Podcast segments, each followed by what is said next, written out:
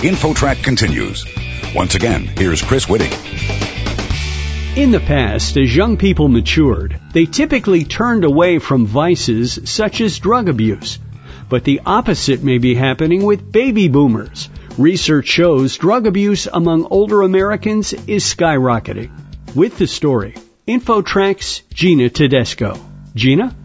Thanks, Chris. We hear stories almost every day about the unprecedented epidemic of opioid addiction, and now a new book says people convicted for drug-related charges make up the largest portion of the U.S. prison population. It says some countries experimenting with what's called more humane ways to handle drug offenders provide evidence that prevention, education, and treatment can work without throwing people in jail. Here now to explain is Miriam Boeri, Associate Professor of Sociology at Bentley University and author of Hurt, Chronicles of the Drug War Generation. You chronicled 38 people in Atlanta or its suburbs, all baby boomers who used hard drugs in the previous 10 years, such as heroin or other opioids, cocaine, or methamphetamines, and you looked at their lives against the backdrop of race, gender, and class. Your book says that the dominant current approach assumes that drug addiction is just a disease or moral breach or character flaw and that the individual's drug use is the problem. But you believe you write, quote, the social contract that held society together is broken. That is the problem. Explain that. I'd like to explain it in terms of a theory that was used for many years to better understand drug use. And in 1962, a researcher named Charles Winick studied people who used narcotics, and he found out that most people mature out of heroin use and other narcotics by the age of 36. And this theory was really supported throughout the uh, 50s and 60s and into the 70s. Now what happened was in 1971, Nixon declared a war on drugs but that really intensified in the 1980s and it focused on poor people mainly and minorities. And in the year 2000, we found out that older adults who were always maturing out of drug use by the age of about 36, they were no longer maturing out. In fact, older adults who were using drugs was the fastest growing age group of drug users. And so for that reason, I interviewed people who were baby boomers. That means they were born between 1946 and 64. And they were using drugs after the age of 35. So when I interviewed them, they were between the ages of 45 and 65.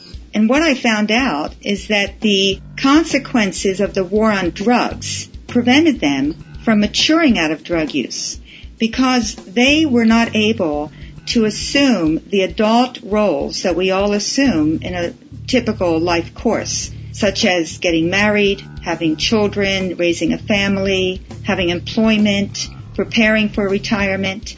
They could not do this because most of them had a drug record through criminal justice or they had a record through being in and out of treatment. So really what we're talking about here is the factors to boil it down. Trauma, poverty, alienation, loss of hope for a better life because they were pigeonholed.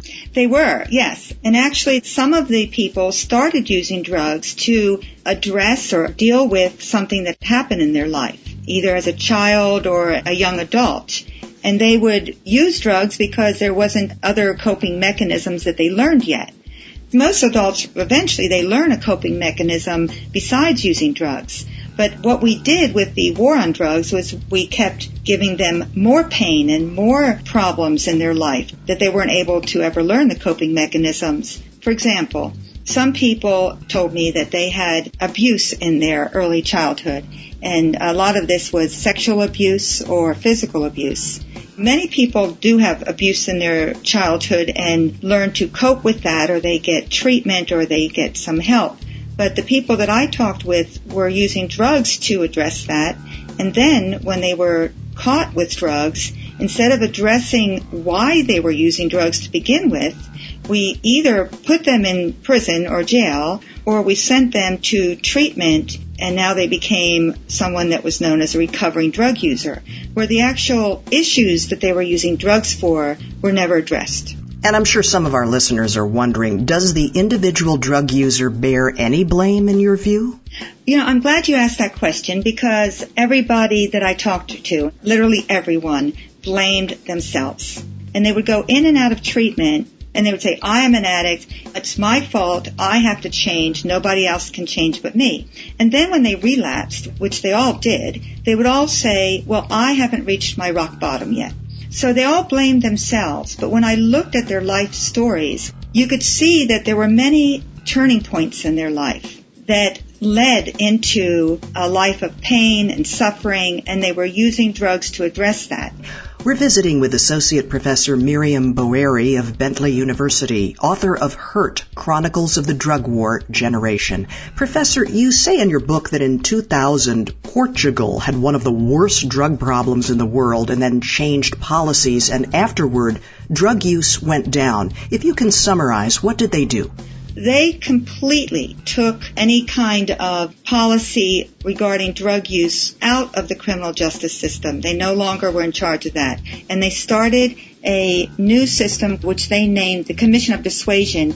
They would be composed of people that were perhaps experts in mental health, perhaps in drug recovery, but also people from the community. And so when a person had a problem with drug use, and they wouldn't be sent to the dissuasion committee unless there was a problem. So many people that might be using in their homes and didn't cause a problem did not have to go to the dissuasion committee. But if they had a problem, they would go to the dissuasion committee and the committee members would listen to their story, listen to what's going on in their life, and try to find a solution that fit that person's life.